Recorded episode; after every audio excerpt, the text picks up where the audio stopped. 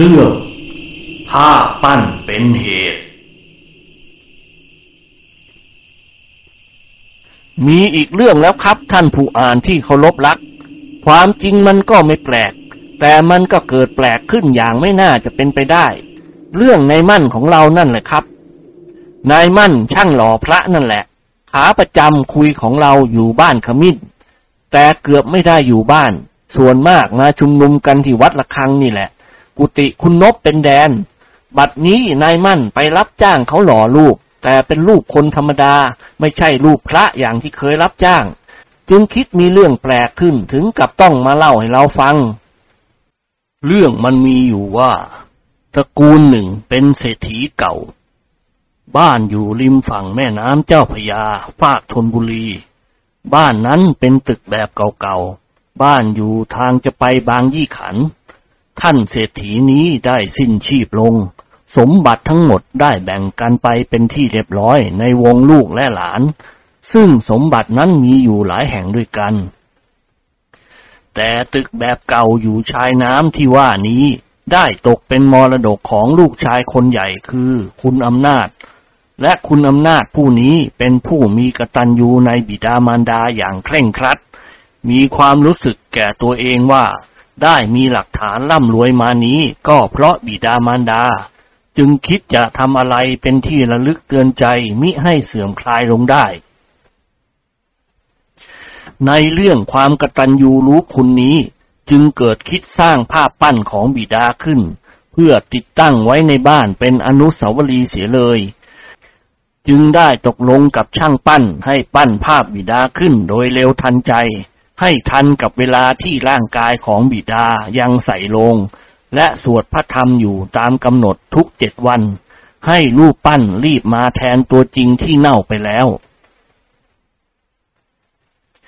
ชั้นแรกขอให้ปั้นด้วยปูนก่อน แล้วจะหล่อเป็นทองแดงคราวหลัง เมื่อลงมือสร้างตึกใหม่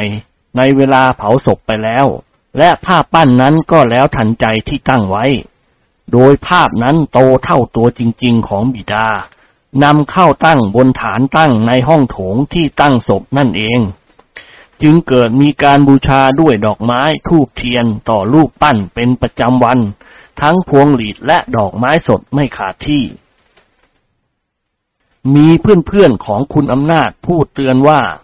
การปั้นรูปพ่อของตัวในส่วนสัตว์เท่าตัวจริงนี้ ในระยะเวลาที่ศพพ่อยังอยู่กับบ้านนี้นั้นไม่เหมาะแก่การ ควรจะปั้นเพียงครึ่งตัวเท่านั้น แต่ขนาดนั้นเล่าจะโตกว่าตัวจริงก็ได้ เล็กกว่าตัวจริงก็ได้ การปั้นเต็มตัวและขนาดเท่าคนจริง ๆ นี้ จะทำให้เกิดวันหวาด จะกลายเป็นที่สะเทือนใจไปในทางผีผีสางสางๆมองไปพบเมื่อใดก็สะดุ้งสะเทือนทุกครั้ง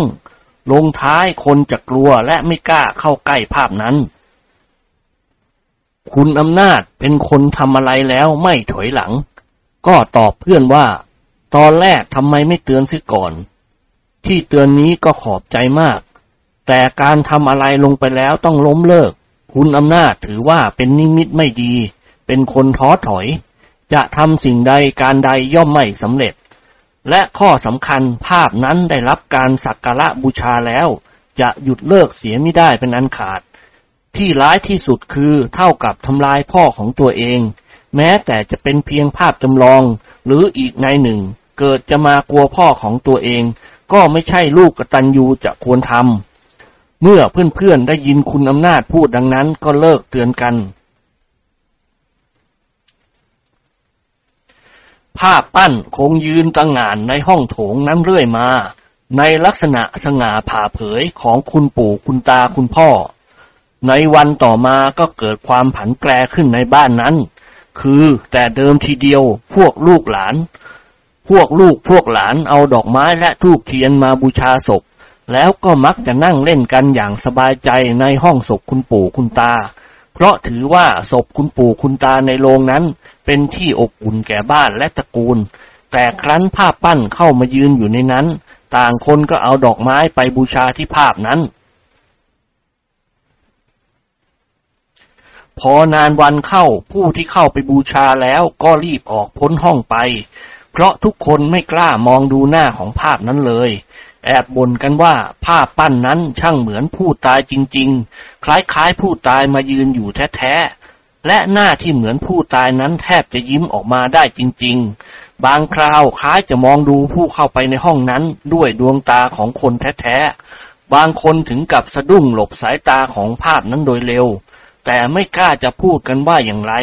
เพราะนั่นก็คือภาพของคุณพ่อคุณปู่คุณตาผู้บังเกิดเก้า แต่เป็นเรื่องน่าประหลาดนัก ที่คุณอำนาจไม่เคยพบความวิปริตอย่างที่คนอื่นพบเลย และคนอื่นที่พบแล้วก็ไม่กล้าพูดให้คุณอำนาจฟัง เกรงว่าจะเป็นคนอักตันยูมองเห็นหน้าผู้มีคุณล้นหัวเป็นผีเป็นสางไป ครั้นเก็บศพอยู่ได้ครึ่งปีแล้วตามกำหนด คุณอำนาจและภรรยาร่วมด้วยวงญาติทั้งหลาย ได้จัดงานศพกันไปเป็นที่เรียบร้อย ในห้องนั้นจึงมีเพียงภาปั้นยืนตางานอยู่เพียงโดดเดี่ยว เกือบไม่มีใครกล้าเข้าไป เพียงเอาดอกไม้เข้าไปบูชาก็หลายคนด้วยกัน แล้วก็รีบออกไปหมด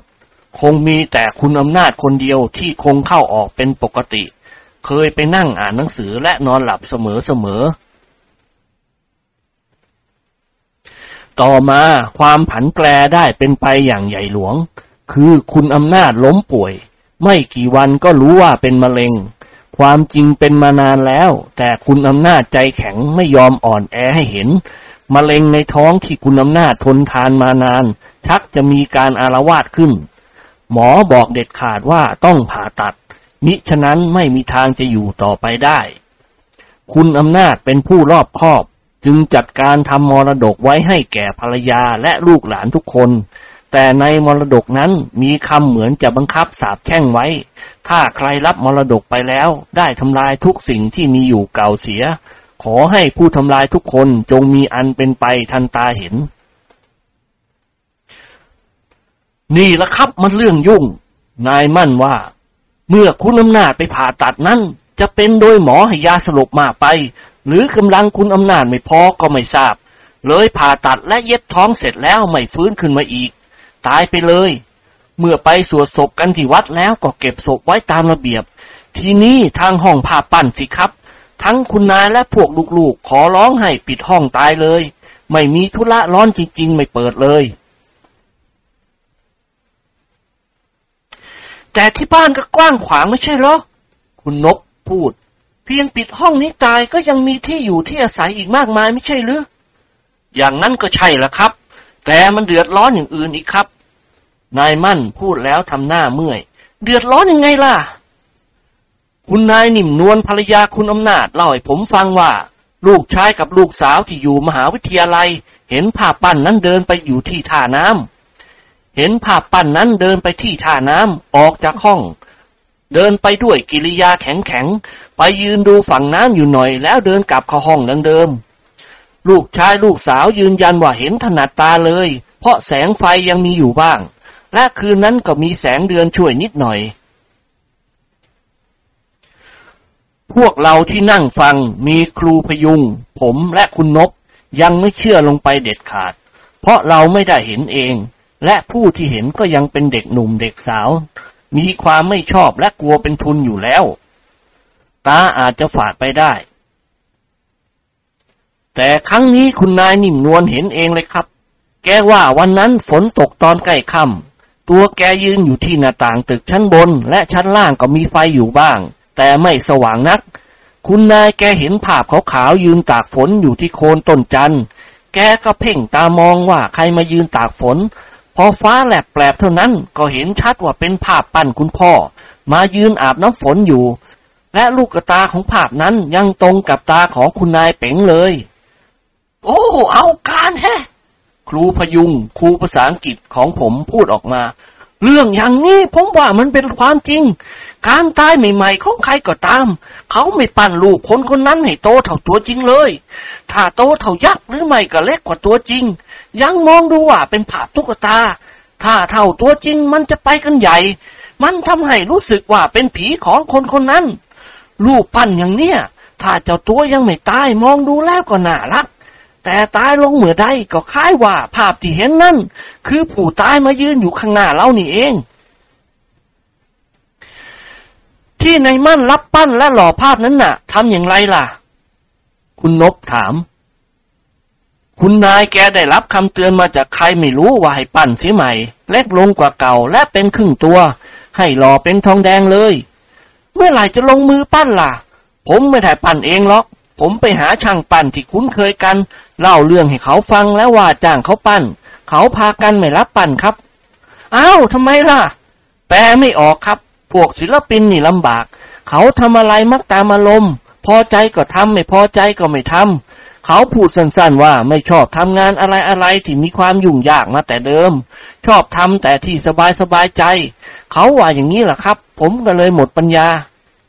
ก็ปั้นทีเองก็หมดเรื่องโอ้ยโย นายมั่นร้อง ผมปั้นเองหน้าตากับเป็นพระพุทธไปหมด ปั้นรูปเหมือนนะ ไม่เคยเลยครับ ปั้นไม่ได้แน่ๆ ในมรดกที่มีคำสาปแช่งไว้ว่า ไม่ให้เปลี่ยนแปลงอะไรที่มีอยู่ไม่ใช่หรือ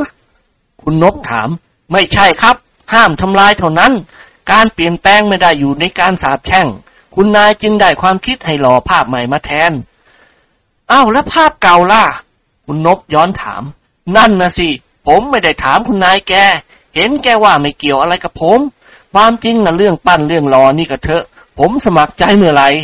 แต่คุณนายแกยุ่งกับผมจริง ๆ เกาะหัวเข่าขอร้องกันเลย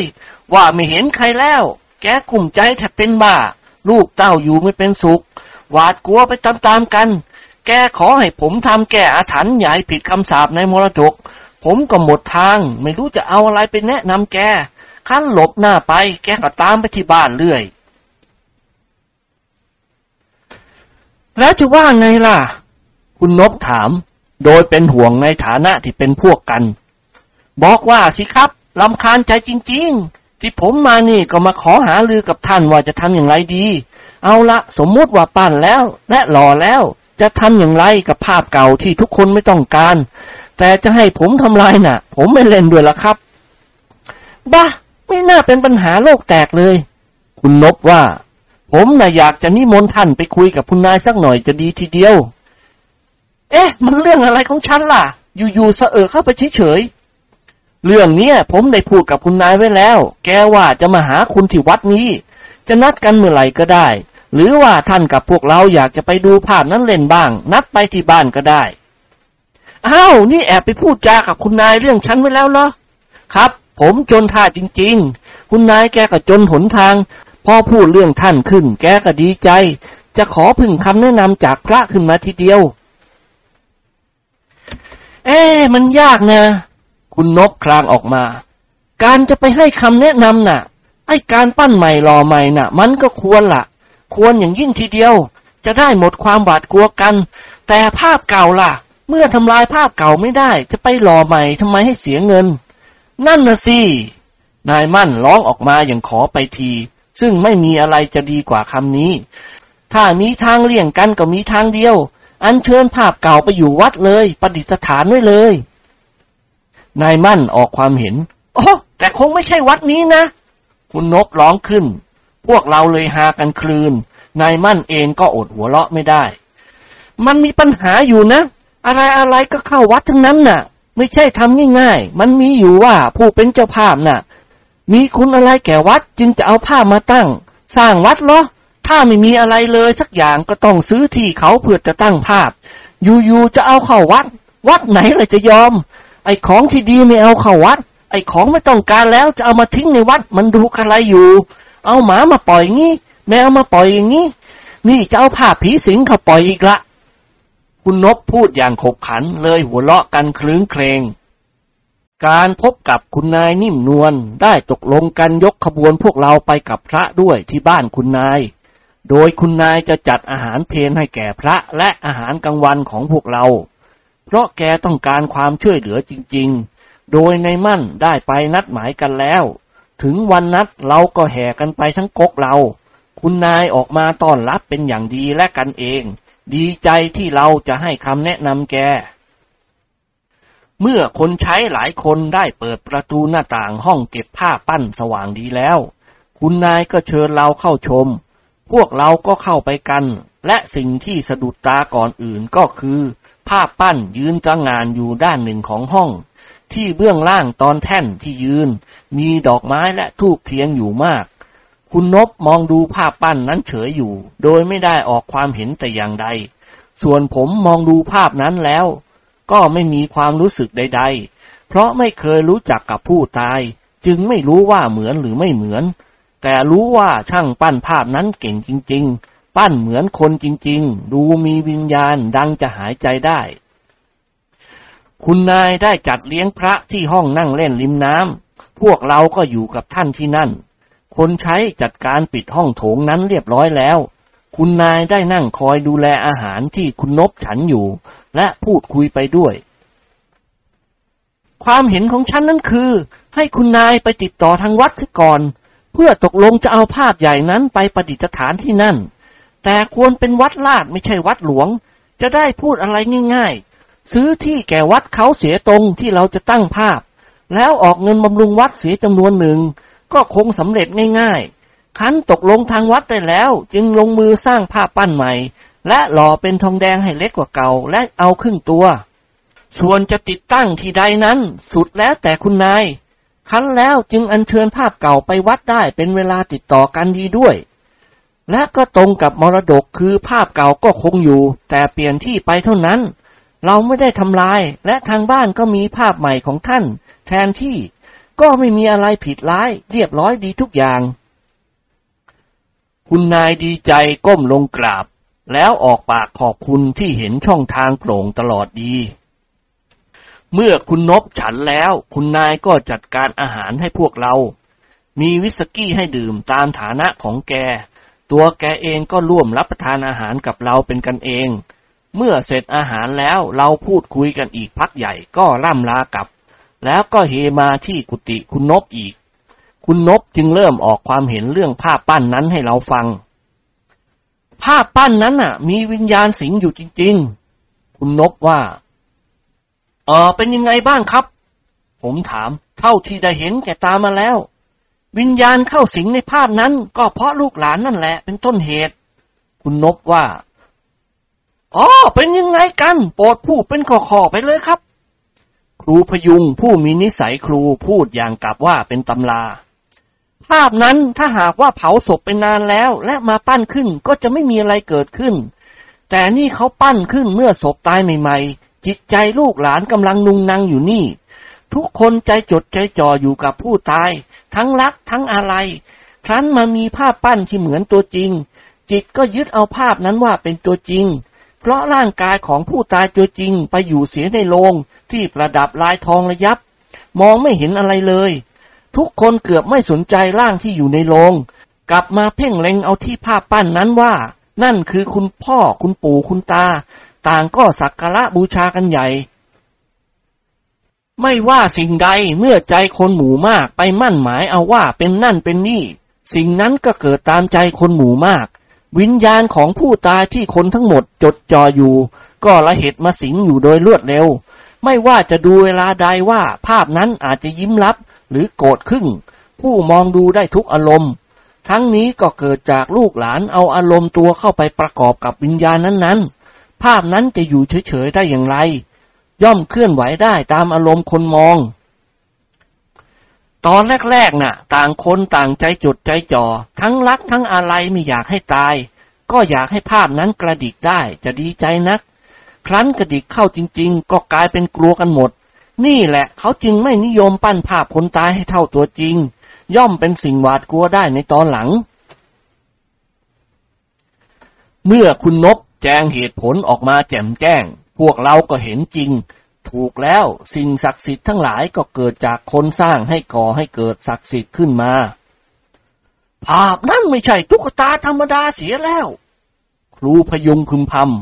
ำเมื่อเราเลิกประชุมกันแล้ว นายมั่นและครูพยุงก็ลากลับไป ส่วนผมยังอยู่อาศัยพระก็แยกเข้าไปห้องที่พระยกให้อาศัย นอนพักผ่อน และคิดถึงเรื่องภาพปั้นนั้นอยู่คนเดียว ต่อจากเวลานั้นได้ผ่านไปอีกเกือบอาทิตย์ นายมั่นก็รีบร้อนมาพบพวกเราที่วัดกันอีก เกิดเรื่องอีกมากมายครับผ้าปั้นนั่นแหละ นายมั่นเริ่มต้นเมื่อนั่งลงแล้ว เกิดยังไงอีก คุณนกถาม ภาพนั้นแหละครับซ้ำแดงเดชอีก คุณนายแกมาตามผม และเล่าให้ฟังว่า เมื่อทางผมยังหาช่างปั้นไม่ได้ คุณยุภาวดีลูกสาวแกที่อยู่มหาวิทยาลัย ก็ลังเอาเพื่อนศิลปินปริญญามาปั้นภาพใหม่ให้ พวกคนหนุ่มปริญญาน่ะ เขาไม่สนใจอะไรหรอกครับ ทั้งๆเเขาก็รู้เรื่องดี แต่เขาก็ไม่สนใจ เมื่อคุณยุภาวดีจะเอาภาพถ่ายให้เป็นแบบ แต่ศิลปินนั่นเขาบอกว่าภาพเก่าสวยดีอยู่แล้ว เท่ากับปั้นจากตัวจริง ขอเอาภาพเก่าเป็นแบบเลย ทีนี้อีตอนที่เขาปั้นอยู่คนเดียว คุณยุพาออกจากห้องนั้นไปหาเครื่องดื่มมาให้ ขณะเมื่อเดินนำหน้าคนใช้ที่แบกถาดเครื่องดื่มเข้ามาที่เก่า เห็นศิลปินนั้นก้มหน้าขยำดินอยู่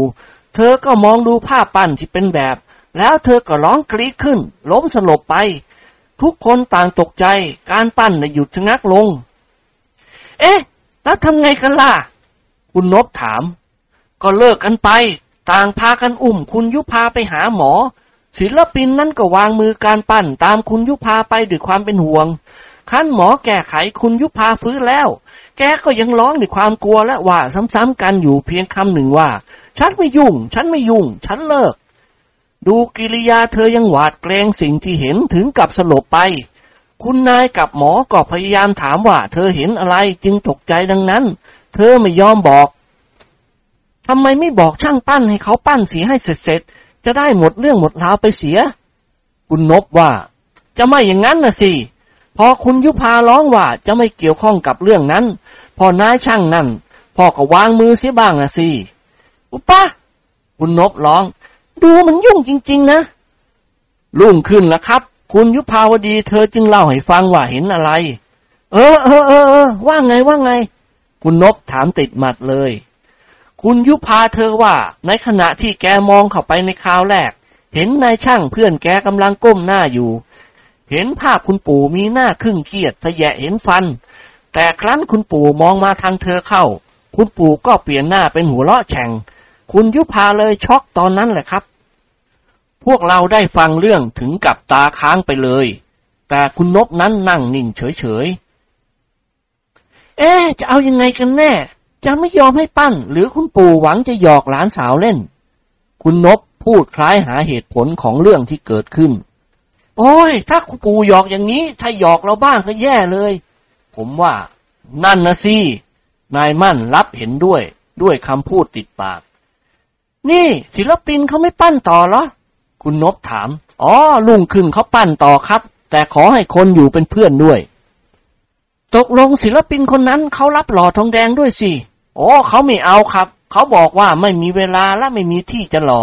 ก็เลยมาเป็นเวรให้ผมต้องรีบหล่อและก็เป็นภาพครึ่งตัว และเล็กกว่าคนจริงมาก ถ้าโตเท่าเก่า จ้างกันเงินท่วมหัวก็ไม่ไหวนายมั่นว่า พวกเราหัวเราะขบขันนายมั่นที่รับงานได้แต่ละชิ้น ดูแต่เมื่อไปรับหล่อพระที่ทุ่งนครหลวง ได้งานก็ไม่ได้ ยังแย่มาอีกด้วยซ้ำผมก็พลอยแย่ไปด้วย นี่แบบเขาปั้นเสร็จแล้วนายมั่นเอาไปหรือยังล่ะ ที่จะทำการหล่อน่ะ อ๋อ ผมเอาไปแล้ว ถ้าหล่อเสร็จเมื่อไหร่ก็จะได้เอาภาพเก่าไปวัด เออ หาวัดได้แล้วเหรอ ลืมถามไป วัดไหนล่ะ วัดอะไรไม่รู้ครับ ทางบางบัวทองนู่น คุณนายแกให้ใครไปติดต่อไม่รู้ แต่ให้ตายสิคุณเอ้ย คุณนายนี่แกยุ่งกับผมใช่จริง ตอนจะเอาภาพปั้นเก่าไปไว้วัด แกขอให้ผมนำไปคุมไปโอ้ยไหวเหรอ พวกเราหัวเราะคลืนใหญ่ เห็นเป็นเรื่องแปลกและขันที่นายมั่นไปเกี่ยวข้องกับเขาเสมอ ผมจะหาทางเลี่ยงหลบมาอยู่วัดเสีย บอกทางบ้านว่าไปหัวเมือง นายมั่นและครูพยุงลาคุณนบออกจากวัดไปหาเหล้าดื่มกันที่ร้านเจ๊กนอกวัด และคุยกันเรื่องภาพปั้นอย่างสนุกบ้าง ตื่นเต้นบ้าง หวาดกลัวบ้าง ดื่มพอตึงหน้าแล้วต่างก็ลาแยกทางกัน ครูพยุงกับผมไปดูหาตึกเช่าด้วยกันเพื่อจะตั้งโรงเรียน ต่อไปก็ไม่พบกันอีกตั้งสามอาทิตย์กว่า เพราะต่างคนต่างก็มีธุระของตน นายมั่นคงจะทำการหล่อภาพปั้นทองแดงลายนั้น จนวันหนึ่ง ผมกับครูพยุงกำลังนั่งถกเถียงกันเรื่องตึกเช่าที่ไปดูมาแล้ว ยังจะเหมาะไม่เหมาะแก่เรา คุณนบเป็นประธานในเรื่องนี้ด้วย ก็พอดีนายมั่นของเราวิ่งหน้าเลิศมาพบเราที่กุฏิคุณนบ โอ้ วินาศเลย วินาศเลย นายมั่นร้องแต่คำนี้ซ้ำๆกันตั้งแต่ยังไม่ได้นั่ง อะไรกันพ่อ คุณนบร้องถามและหัวเราะ โอ้ยวุ่นใหญ่ ไอ้ผ้าปั้นนั่นแหละ นายมั่นตอบยกมือยกไม้ประกอบ อารวาดอีกเหรอ ครูพยุงถาม เห็นจะใช่ครับ จะเรียกว่าอย่างนั้นก็เห็นจะได้ แต่ผมไม่ได้ไปเห็นมาเองหรอก คุณนายมาหาผมเมื่อเช้านี้เอง มันเกิดวุ่นใหญ่แล้ว วุ่นยางไม่รู้จะแก้ไขยังไงเชียวให้ตายสิ เรื่องการย้ายผ้าปั้นตัวเก่านั่นแหละ เมื่อผมนำภาพหล่อใหม่ไปให้แล้ว ผมก็หลบหน้าคุณนาย บอกว่ารีบไปธุระหัวเมือง คุณนายแกร้อนใจอยากจะย้ายเอาภาพปั้นเก่าไปวัดเร็วๆ ก็ไปหาใครไม่รู้มาทำการอัญเชิญบอกเล่าเก้าสิบแก่ภาพนั้น แล้วมอบให้พวกรับเหมาจีนทำการขนย้ายลงเรือ แม้มันหนักเอาการอยู่ ทั้งแท่นและตัวภาพต้องใช้เจ๊กหามสี่คนยังแย่เลย พอหามไปถึงโป๊ะที่ท่าน้ำก็ทำกระดานพาด เพื่อจะเลื่อนภาพนั้นลงเรือต่อ แต่ยังไงไม่รู้ครับ เชือกที่ผูกเรือหลุดคลื่นเรือไฟกำลังยอโยนไปมา กระดานที่พาดก็เลื่อนผิดที่ ภาพปั้นนั้นเลยหล่นน้ำมีแจ็คเกาะติดไปด้วย จมน้ำไปตั้งนานโผล่ขึ้นมาได้แทบตาย พวกรับเหมาหนาจ่อยเลยทำของเขาตกน้ำเราทุกคนต่างตกใจดังว่าของสิ่งนั้นเป็นของเรา คุณนบอ้าปากค้างร้องไม่ออก ได้แต่ยกมืออย่างตนกตื่นเต้น อะไรเล่ามันถึงเป็นกันไปอย่างนั้น ฮะ งมเจอหรือเปล่า คุณนบถามเสียงดัง ตรงนั้นน้ำลึกเป็นบ้าเลยครับ เรือไฟลำใหญ่ๆยังเคยจอดได้นายมั่นร้อง ตายแล้ววะคุณนบร้อง ผมกับคุณนายไปตามประดาน้ำที่คลองมะกอกน้อยมางม เขาก็มากันสามคนดำหากันตั้งครึ่งค่อนวันยังไม่พบเลยครับ ป่านนี้ยังงมหากันอยู่ ผมเลยหลบตัวมาบอกนี่แหละ โอ้ ไม่ยอมจะจากที่เก่าไป คุณนบว่า เป็นคนหวงที่ จะคุมที่ดินอันเป็นของเก่าอยู่ใต้น้ำนั่นแหละแหมน่ากลัวแฮะ นี่นายมั่น อย่าไปยุ่งกับเขาเลยนะท่าทางไม่เป็นเรื่องหรอก นั่นนะสินายมั่นรับติดปากออกมาเลยตามที่เคยปาก ผมจะแอบหลบอยู่วัดชั่วคราวแล้วครับ ไม่ไหว ถ้าอยู่บ้านแกตามมาพบทุกที แต่เอ๊ะ คุณนายแกก็รู้ว่านายมั่นมาหาฉันเสมอนานายมั่นพังปากพูดไปเมื่อตอนไปดูภาพปั้นกันวันนั้น คุณนบพูดขึ้น นายมั่นตาโพลงโอ้ เอาละสิ จะทำยังไงล่ะ เอาอย่างนี้เถอะ ถ้าแกตามมาหาพบคุณ คุณบอกว่าไม่เห็นมากันแล้วกัน เอ้าทำไมจะให้พระโกหกเรา คุณนบว่าพวกเราหัวเราะ ไปอยู่บ้านครูพยุงก่อนสิ คุณนบแนะ เออ จริงแฮะ เอาก็เอา นายมั่นรับเอาง่ายๆ พวกเราถึงกับเงียบพูดอะไรไม่ออก รู้สึกใจเต้นระทึก ฟังเรื่องแล้วรู้สึกว่าบ้านนั้นจะมีอาถรรพ์ต่อไป ถ้าสร้างตึกเสียใหม่แล้วเอาภาพปั้นใหม่ขึ้นตั้งเสีย คงจะค่อยยังชั่วไปหน่อย ป่านนี้ภาพปั้นที่น่ากลัวนั้น มินอนลืมตาเฝ้าบ้านของตัวเองอยู่ใต้น้ำนั่นเอง เมื่อไรเล่าจะมีใครมาทำพิธีแก้อาถรรพ์ได้ ผมนึกในใจว่ามีใครมาจ้าง ผมให้ลงไปอาบน้ำตรงนั้น จะเป็นกี่แสนบาทผมก็ไม่เอา